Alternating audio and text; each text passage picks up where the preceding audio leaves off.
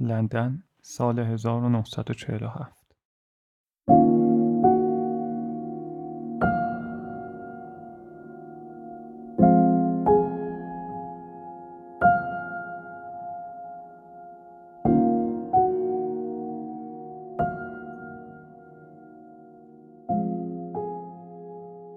آلیس میلر تو را به خدا بیدار شو. احتمالا تذکر از سر خودخواهی خانم ویلسون است که من را از خواب خیال ساعت یازده صبح هم بیرون می کشد.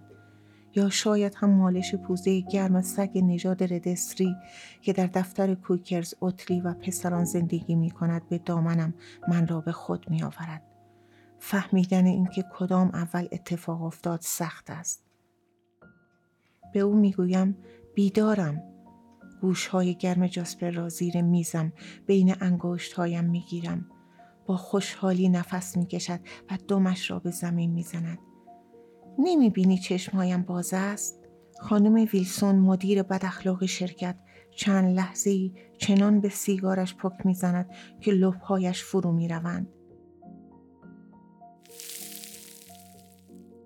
قبل از خاموش کردن سیگار در زیر سیگاری ابری از دود از دهانش بیرون می‌دهد. عینکش را تا روی برآمدگی بینش عقب می‌برد.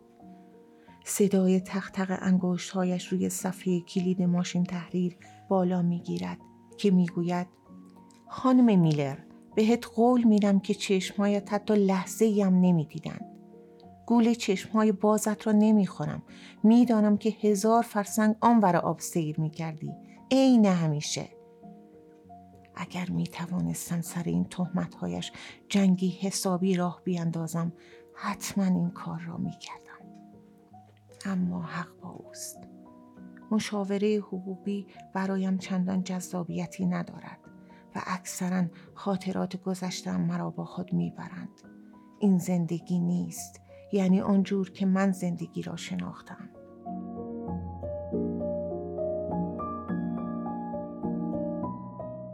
مگر همه ما با زندگی و مرگ طوری رو در رو نشده ایم که نتوانیم توصیفش کنیم؟ اما حالا تنها دو سال پس از جنگ وقتی توی چشمهای جین ویلسون نگاه می کنم که عین خیابانهای شهر بیروح و خاکستریان طوری به نظر می رسند که انگار آن دنیا هرگز وجود نداشته. انگار جنگ هم یکی از خیال پردازی های من بوده و بس.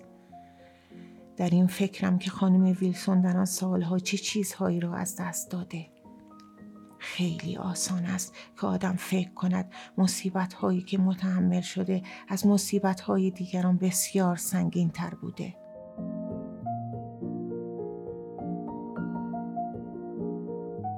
اما همان موقع به یاد می آورد داستان مصیبت های من با همه فرق دارد.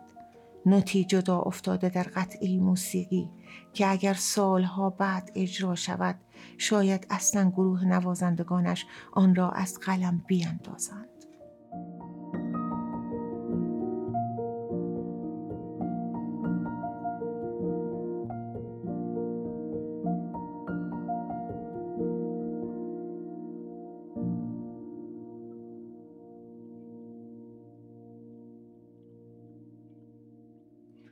جاسپر از زیر میز بیرون می آید و روی غالیچه کنار پنجره می نشیند.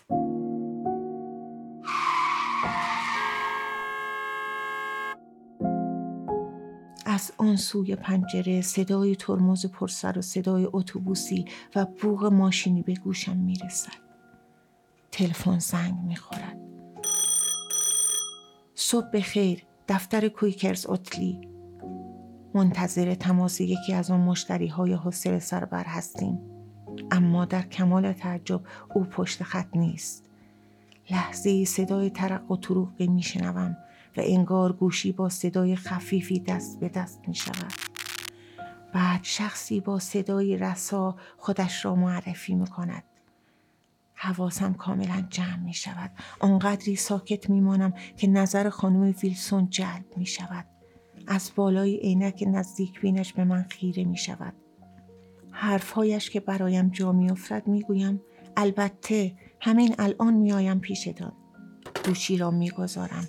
پالتام را بر می دارم و در را باز می کنم. کجا داری می روی؟ پالتوام را می پوشم و می گویم خدا حافظ خانم ویلسون خدا حافظ جاسپر آخرین باری است که هر دوشان را می بینم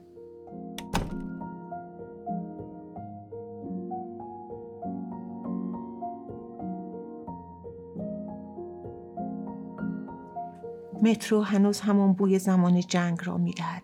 بوی تند کپک و گرمای بدن آدم ها. زنی همراه بچه هایش کنار من روی سکوی ایستگاه ایستاده. پشت دست یکیشا میکوبد و سرش داد می‌زند و وقتی قطار می‌رسد هر دو را سمت خودش می‌کشد. او را همین پایین هنگام و بمباران تصور می‌کنم. وقتی که بچه هایش هنوز نوپا بودند. آن موقع که آسمان فرو ریخت بچه هایش را به خودش چسبانده بود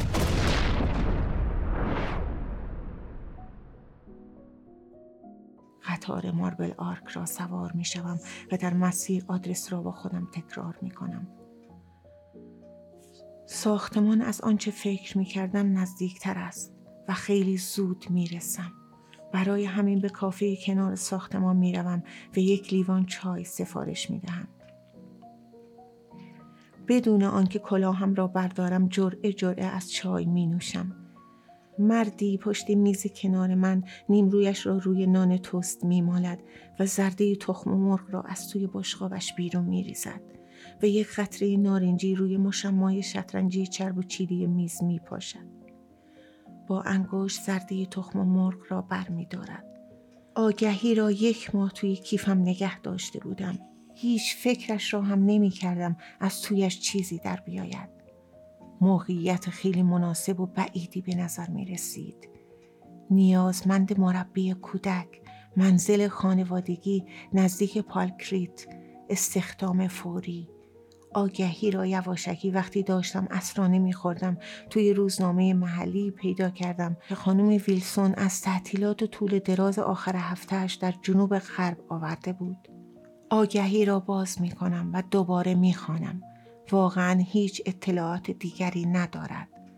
اصلا نگفته برای چه کسانی باید کار کنم یا دوره کاریم چقدر طول می کشد. برای خودم هم جای سوال است که بدون این اطلاعات در ابتدا چه چیزی توجه من را به چشمانداز این کار جلب کرد. زندگیم همواره پر بوده از بلا تکلیفی. بلا تکلیفی هر روز موج می‌زد هر طلوع و غروب انتظار نداشتیم شاهد روز بعد باشیم. هر شب که منتظر فرو ریختن بمب و آغاز تیراندازی بودیم انگار فرصت اضافه ای بود که اتفاقی به دست می آوردیم.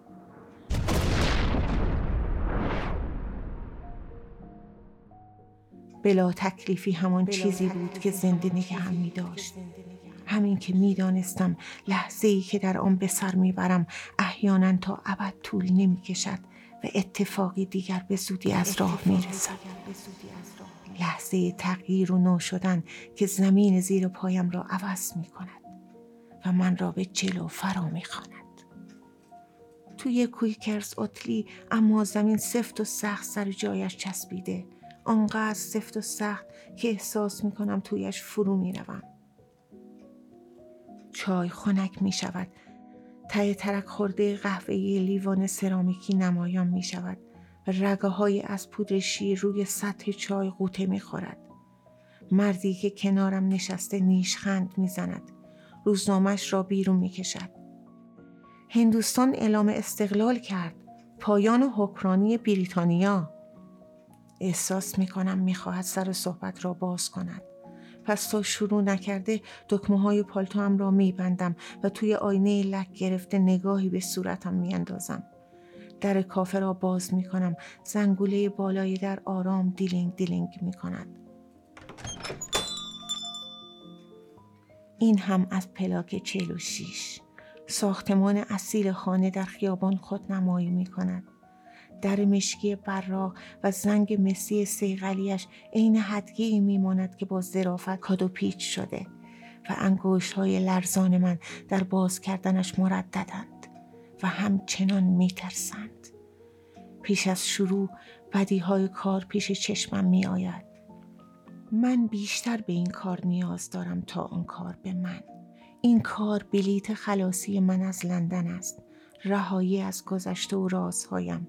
این کار راه فرار من است.